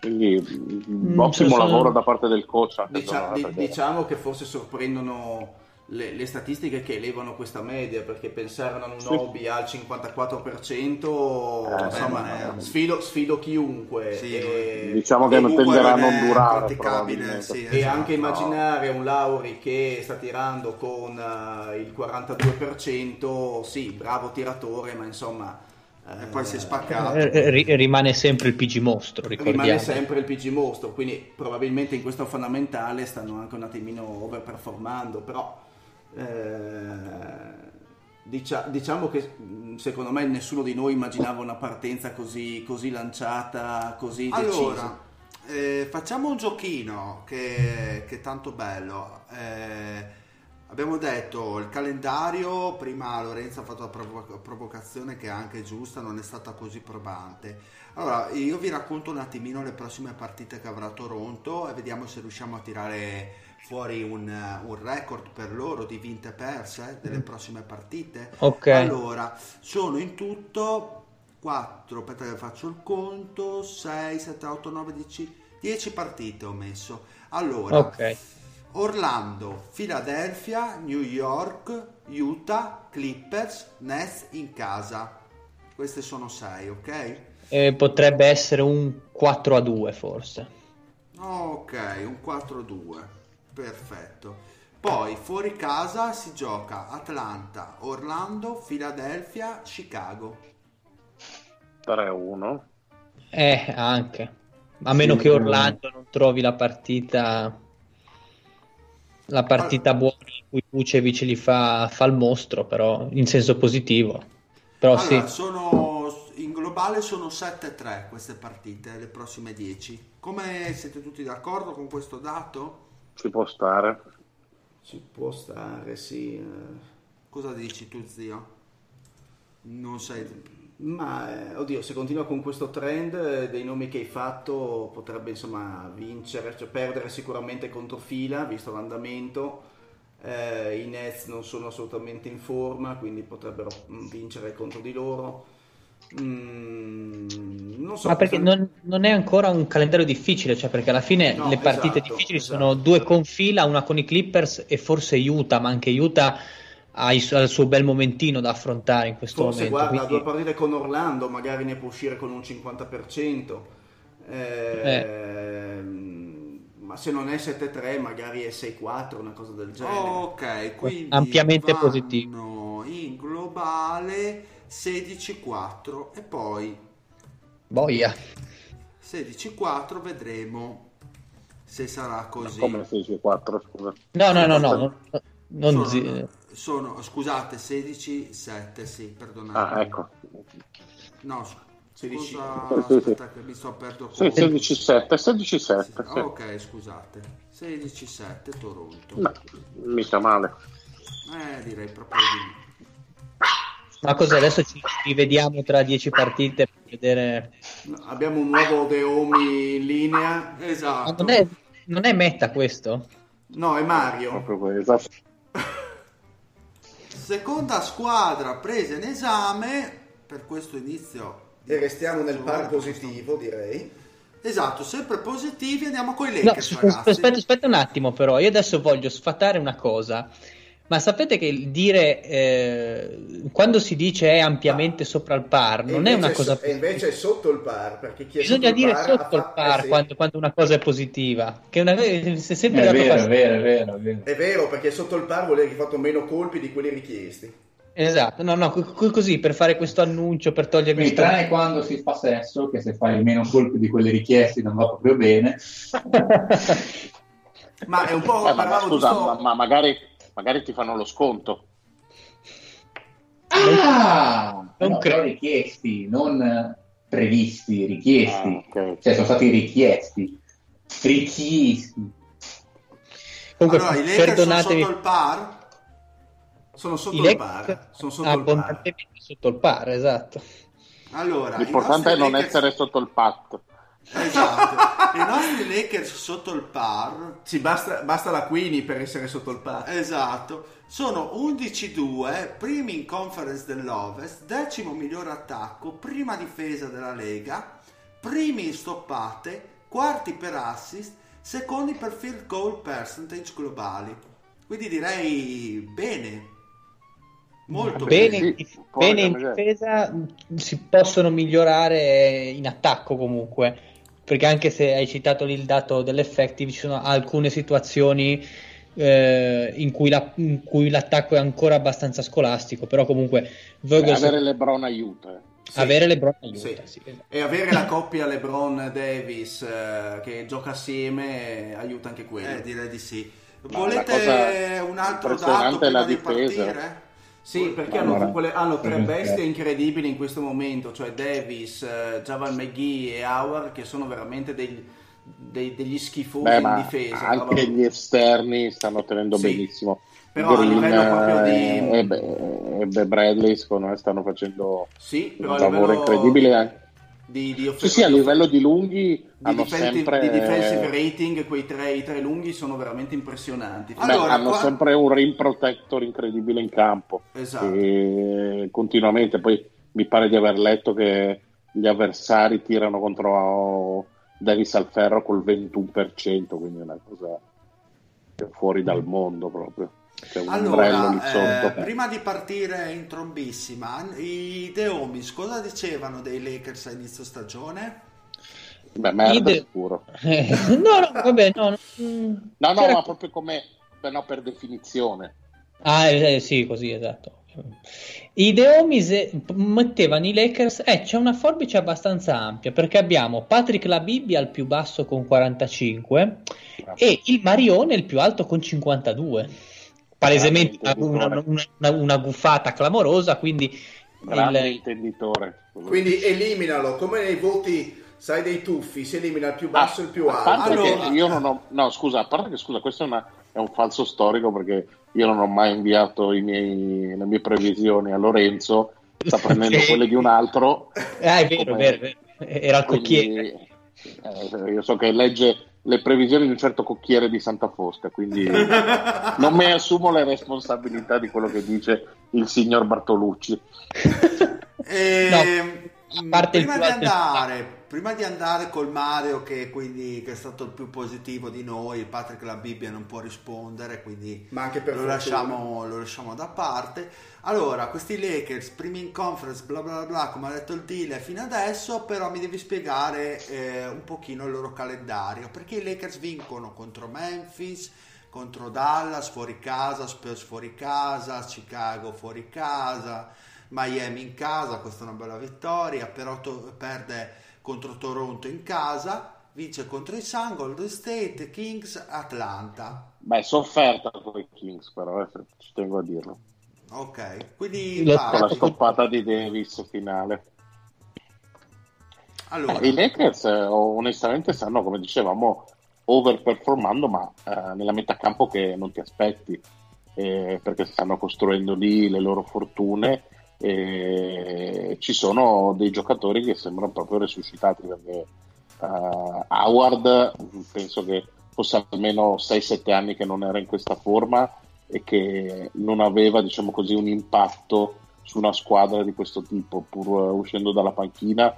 Riesce comunque a dare continuità come dicevamo a, al lavoro difensivo iniziato da Davis e magari da Javel McGee per far eh, capire ai nostri ascoltatori Howard a oggi è il terzo miglior net rating 14.1 che è una cosa inaspettata secondo me alla vigilia lo stesso Avery Bradley eh, sembrava un cadavere e improvvisamente si è, ricordato, si è, ricordato, però di essere un eccellente difensore sugli esterni. Boh. E, sì, eh, fa sempre 30 punti quelli che marca lui. però sì, al di là perché comunque le bronne di Anthony Davis te li potevi aspettare, si stanno comunque anche gestendo, Anthony Davis ha saltato qualche partita, mannaggia a lui, sta prendendo un periodo diciamo di flessione un po' fisica, ma con un Lebron invece scintillante che gli stiamo vedendo fare il miglior delle cose. della Lega. Poi ho pensato bene l'altra sera di decollare sopra Bielizza eh, per ricordare a tutti ancora chi è il padrone del, della Lega a parte il discorso assist, io mi volevo un attimo soffermare sul discorso LeBron in difesa, che se vi ricordate in, in preview dicevamo eh, tutto dipenderà da quanto avrà voglia LeBron di difendere, di quante volte starà con le mani sui fianchi o Kuzma lo dovrà spingere contro l'avversario. LeBron tra l'altro sta avendo il secondo miglior eh, defensive plus minus della carriera, tra l'altro in questo periodo, una cosa allucinante, mi sembra che il primo è del 2008, una roba del a genere. Miami. Adesso non mi... Mm. No, no, era ancora Cleveland. No, era ancora Cleveland, ok. E quello che fa impressione di LeBron è, è quello che riesce a fare, quello che Vogel gli permette di fare in questo momento, cioè avendo un'area abbastanza protetta con quei lunghi che concedono quelle percentuali, si può permettere anche di fare il famoso roaming, roaming. Di, di, di, giorna, di, giordaniana memoria, ecco, e me, mettendoci le, le, letture che ha del gioco da letture paradisiache, riesce a fare i recuperi dal lato debole, sta avendo dei tempismi sui close out con i piedi che gli si inchiodano per terra clamorosi, cioè veramente un giocatore che in queste prime dieci partite è un uomo in missione difensivamente. Quanto se lo può permettere? Beh, è, è bellissima domanda. Eh, si è riposato l'anno scorso. Esatto, cioè, questo qua è da aprile che è fermo, ha ricaricato le batterie perché è un uomo bionico e, e si vede. Magari, magari, ti dirò fino a Natale mantiene l'intensità alta, alta, alta, poi toglierà un po' il piede dal gas eh, verso febbraio, così. Però comunque. Sì sembra proprio la, la stagione della revenge season, com'è che l'ha chiamata lui. Comunque, detto tutto questo, secondo me eh, l'impressione generale è che siano comunque ancora i Clippers quelli favoriti. Non so se avete anche voi a livello, sì. Sì, sì. a livello globale per profondità, ma per soluzione. senza non averli ancora visti praticamente. No, esatto, esatto bravo, mai Fede. giocato insieme. Bravo Fede, però la effettivamente... sensazione è che quando che saranno al completo siano una corazzata da paura. Con un diciamo, fenomeno come RL. Diciamo che hanno molti, mo, molte, frecce, molte più frecce al loro sì. arco in, nel, nel roster, però effettivamente eh, sembrano un po' aver trovato quello che LeBron negli ultimi anni ha sempre cercato, cioè due, due stelle due, o tre giocatori molto molto buoni e una serie di comprimari che in qualche modo si adattano a fare il lavoro sporco. Beh, e ma nonostante... difesa e tiro è quello che ha sempre chiesto sì, e nonostante diciamo avessimo, così, ai suoi compagni. E nonostante avessimo comunque delle così molte, molte, perplessità a riguardo, insomma è vero che ancora ci sono delle lacune, ma sembrano aver trovato un, un equilibrio, vediamo se riesce a durare per tutta ecco. la stagione. No, la risposta è no perché è tornato rondo e ah, quindi... Ah, boh, ecco. rovinerà tutto. Che per posso... certi versi anche, anche, Kuzma potrebbe dar fastidio difensivamente, dico, eh, perché non è mai esatto, stato. mi hai dato un grande assist perché ho, ho un paio di peli nell'uovo da esporvi. Allora, il primo il, è quello degli on-off court perché abbiamo LeBron che quando è in campo da un 14.5 quando è fuori la squadra è meno 5.6 questo è il primo elemento di destabilizzazione.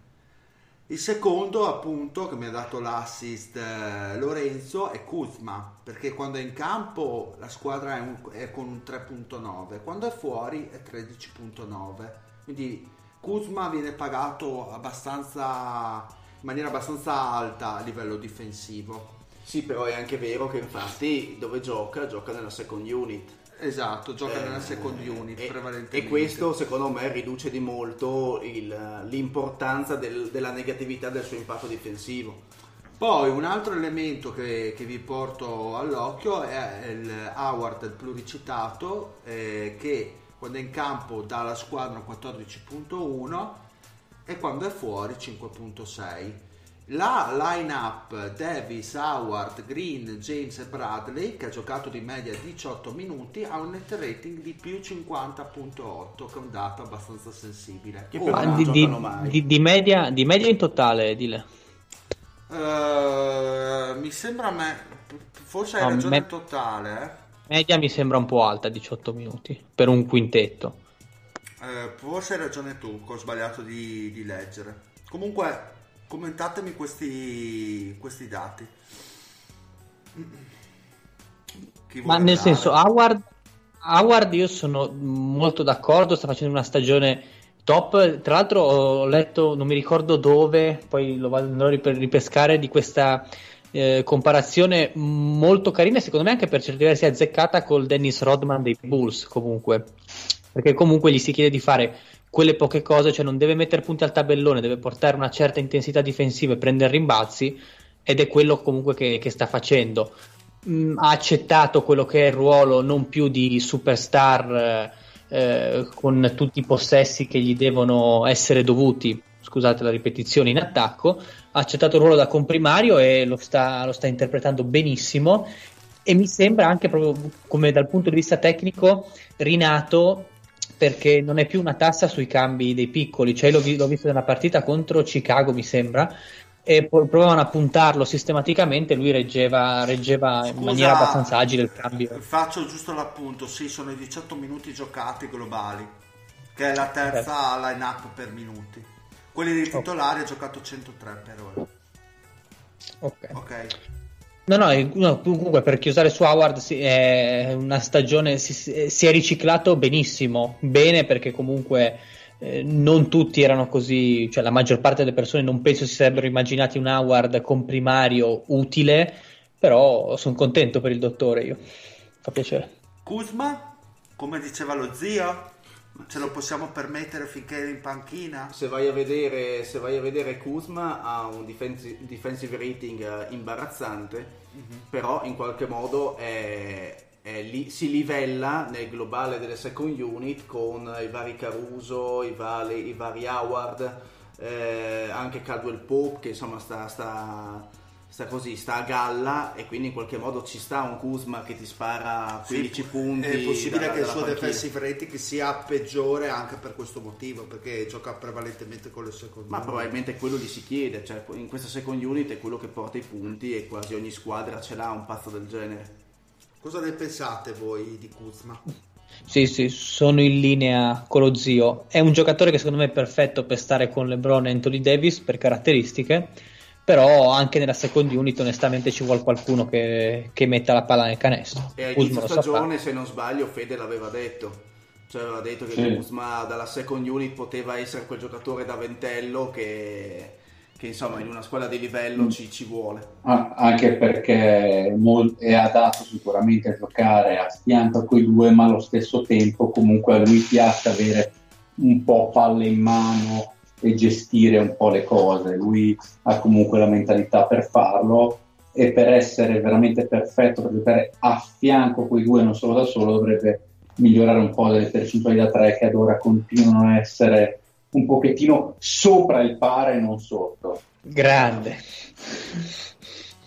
Eh, sono contentissimo quella line-up che vi ho detto, appunto, quella dei net rating 50.8, la vedete con più minuti o è improponibile per il fatto di avere Howard e Davis insieme? No, se funziona, nel senso, magari ai playoff non puoi presentarla a 30 minuti. Situazioni di emergenza cioè sta di fatto che però fisicamente avere come adesso un Javal McGee a fianco a Davis forse ha un attimino un po' più di senso perché rende la squadra più mobile rispetto a quello che forse può darti un Howard uh, insieme a Davis. Forse è una questione più fisica che, che tattica. Ma sì, anche può essere, eh, nel senso. A me non dispiace neanche Davis più Howard, onestamente, in questo momento. Poi e... Eh, in Un'altra domanda un po' così spinosa, che è una cosa che ho notato nella partita contro i Suns dove vedevo che prevalentemente era un gioco a due tra LeBron e Anthony Davis a livello offensivo, poi gli altri erano dei pipinotti che giravano intorno, con un Kuzma poi dalla panca che ci ha punito perché mi sembra che contro i Suns abbia fatto 18 più punti comunque. Eh, non è che diventano molto molto prevedibili e facilmente romp- diciamo spezzabili da quel punto di vista quando si tratterà di giocare ai playoff e le squadre avversarie se le prepareranno molto molto bene. Trovi qualcuno che difende su LeBron? Ma è, è, è, quello che ti dicevo prima comunque Dile, eh? cioè nel senso in difesa benissimo l'attacco è scolastico. E all'inizio di stagione va bene perché le squadre sono ancora tarate, non sono ancora tarate, si devono un attimo sistemare ai playoff non puoi pretendere di, di, avere LeBron in punta, palla in mano, sale il blocchino, palla in posta Anthony Davis in isolamento, così troppo banale, andrà trovata qualche soluzione. Come diceva lo zio, Kawhi e Paul George ti distruggono, se no. Eh, ma ne hanno di altre soluzioni? Punto di domanda? Eh, bella domanda. Grazie. Ah, sai che al momento ti direi di no. Al momento ti direi di no non vedo neanche dove possano trovarle, tutto sommato perché per quanto stiano andando bene, al di là dei due mamma santissima, il talento è letteralmente quello che è. Mm-hmm. Manca sì. forse la classica guardia che dal palleggio ti risolve un po' di fastidi. il, il Williams per dire della situazione, eh. quel giocatore, il tipo di giocatore lì. Esatto. Vede che ti abbiamo facci darci un pensiero. No, sono d'accordo con la cosa che ha detto il Marione. È chiaro che questa è una squadra molto forte sulle, sulle due superstar dal punto di vista offensivo. Cioè, l'unico che spariglia le carte è Kuzma, spariglia, che comunque dà un, un po' di talento aggiuntivo oltre ai due, perché ci mancherebbe che non ci fosse ne, neanche lui rispetto ad altre squadre come soprattutto i Clippers già citati, dopo le, successi, dopo, dopo le prime due superstar il livello cala sensibilmente. Chiaro che la baracca può comunque reggere perché la difesa che sta venendo messa su è davvero di livello quest'anno e bisogna vedere se l'attacco generato sarà, sarà sufficiente va detto che un, eh, una capacità, una potenzialità di chimica come quella che hanno James e Davis, eh, secondo me non ce l'ha nessuno, neanche Kawhi e George a livello offensivo. Quindi questa è un'altra cosa di cui tenere, da tenere a mente, perché comunque per certi versi ancora più che James quello che spariglia le carte è Davis, perché è un tipo di giocatore che ha non soltanto i Lakers, tutte i, le altre squadre hanno una superstar o nei ruoli di guardia, cioè Houston o nei ruoli di ala, quindi Clippers, eh, Milwaukee, eccetera, l'unico con quella um, versatilità è Davis. Si può parlare di Embiid che però è come uno statuto più tradizionale, lui è veramente un unicum in questo momento nelle squadre top heavy attualmente dell'NBA. Allora, i Lakers vanno ai playoff, si incontrano con eh, le top eh, dell'Ovest che noi non conosciamo, non conosceremo fino ad aprile, però noi quali squadre vediamo che possono mettergli i bastoni tra le ruote, a parte i Clippers che li abbiamo ormai sopracitati, credo che i nostri ascoltatori l'abbiano ampiamente capito? Beh, San Antonio, no? E... Papà. Forse aiuta? Non so. Mm. Per, come, per, come, sono strutturati, per come ti costringono a giocare, tan- ma proprio per un discorso di logorio fisico, eh? perché sempre il solito discorso del, dei lunghi possessi ti costringono a stare tanto nella tua metà campo, a giocare poco in transizione però qui sì davvero chi lo prende Lebron eh, lì che, eh, ah, ti dico Bogdanovic ha difeso bene su Lebron storicamente sì però cioè è, è un'esagerazione ovviamente eh. non è la coppia dei Clippers diciamo. Io oserei dire, visto il rientro, direi Portland, perché con Melo i roster secondo me... È bravo, andiamo! Sai che è la volta buona che veramente non vanno ai playoff e Lorenzo no, stappa quello buono. Ci andranno, ci andranno. Eh, Portland è la squadra più odiosa non del basket, dello sport in generale in questo momento. eh, insomma, eh, sì che sei di Torino tu, eh. Dovresti conoscere le squadre odiose. che male ti hanno fatto sti blazer poretti che vanno avanti, tirano la carretta dell'intemperie sempre comunque con gente essere, disponibile essere con Whiteside con, uh, con, con il possibile ritorno di Nurki allora Lorenzo leggevo che Melo ha detto che si aspetta di giocare almeno 20 minuti stasera Vabbè, certo, scusa un super veterano un campione no, allora c'è Lillard out vuoi fare una scommessa su quanti tiri si prende stasera Mamma questi 20 minuti. Sa che stasera faccio veramente le 4 per vederla, vediamo. Sei un matto.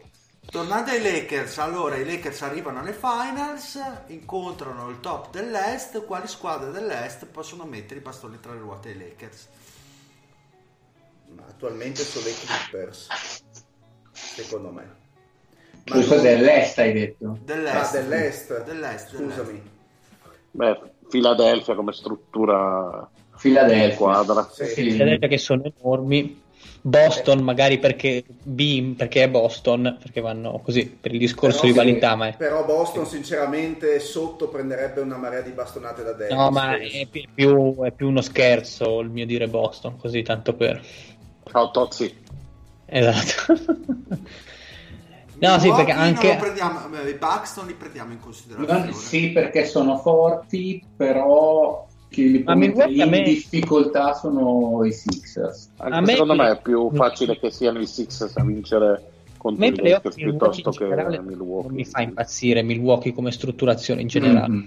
Sì, sì, no, mi, mi, Philadelphia Los Angeles sarebbe molto interessante perché da, da entrambi i lati comunque hai due squadre che non tirano così meravigliosamente bene da, da tre punti e questo per certi versi fa il gioco di Philadelphia che ha dall'altra parte delle, for- delle diciamo le sue migliori armi da altre parti e contro i Lakers potrebbe giocare in un'altra, un'altra maniera. I Lakers ovviamente potrebbero presentarsi tranquillamente con Davis da 5 e portare fuori Embiid, a quel punto dipenderebbe dai, dai quintetti, si vede ti giochi Tobias, Tobias Harris da 3, ti giochi Orford da 4, però magari poi i Lakers mettono Kuzma, diventa un gioco di accoppiamenti e di difese complessive molto molto interessante. Diciamo Contro. Milwaukee, Milwaukee è un po', è un po' più, per certi un po' più facile Diciamo che forse la difesa perimetrale adesso di, dei Lakers che sembra reggere abbastanza il colpo eh, contro fila non avrebbe motivo di esistere perché comunque fila da tre non è, non è per niente una sentenza però effettivamente no. sotto canestro dove adesso McGee e Howard sembrano fare il bello e il cattivo tempo con dei fisici come quelli di Embiid, Orford, anche Tobias eh, e anche Simmons se vogliamo in penetrazione secondo me avrebbero i loro, i loro bei cazzi perché sono eh, molto più lenti i, i, lunghi dei Lakers rispetto a, a, quelli di fila, quindi secondo me potrebbero dargli un, bel, sacco di noie. Un sacco di noie, sì. Per, per, la cronaca, la prima partita tra Lakers e fila sarà il 25 gennaio, se vi interessa. Abbastanza okay. in là.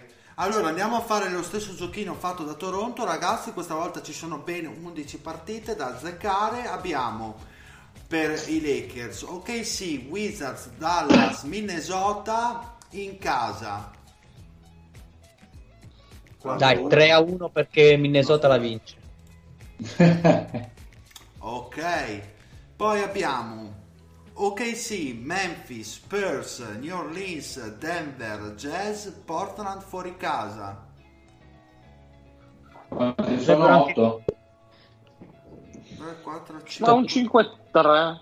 Secondo me potrebbero anche vincerle tutte, per sei, assurdo. Sei, no, secondo dai. me almeno 6-2. No, dai, comunque a, aiuta e... Mm, dove era l'altra impegnativa? San Antonio, Denver. dici? Denver no, Denver... Uh... Beh sì, no, Denver è un casino, però boh, le altre...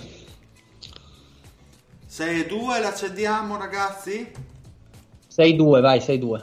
Allora, per un complessivo vai. di 9-3, questi vanno 25 per i Vabbè. primi di dicembre. Non male.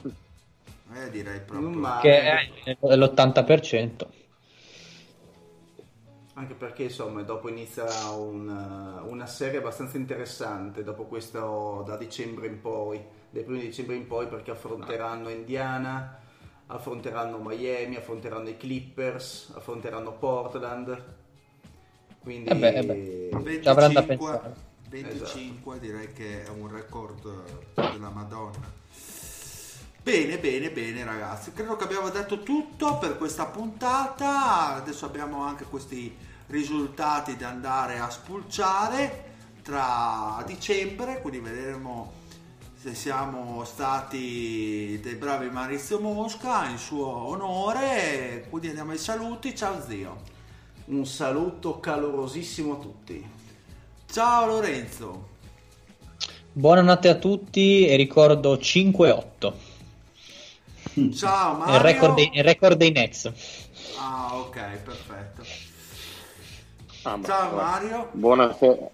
Buonasera a tutti, soprattutto a quelle squadre che da quando ne abbiamo parlato male hanno fatto 5-2. Grandi, continuate così, però noi non ne parliamo mai più. Ciao.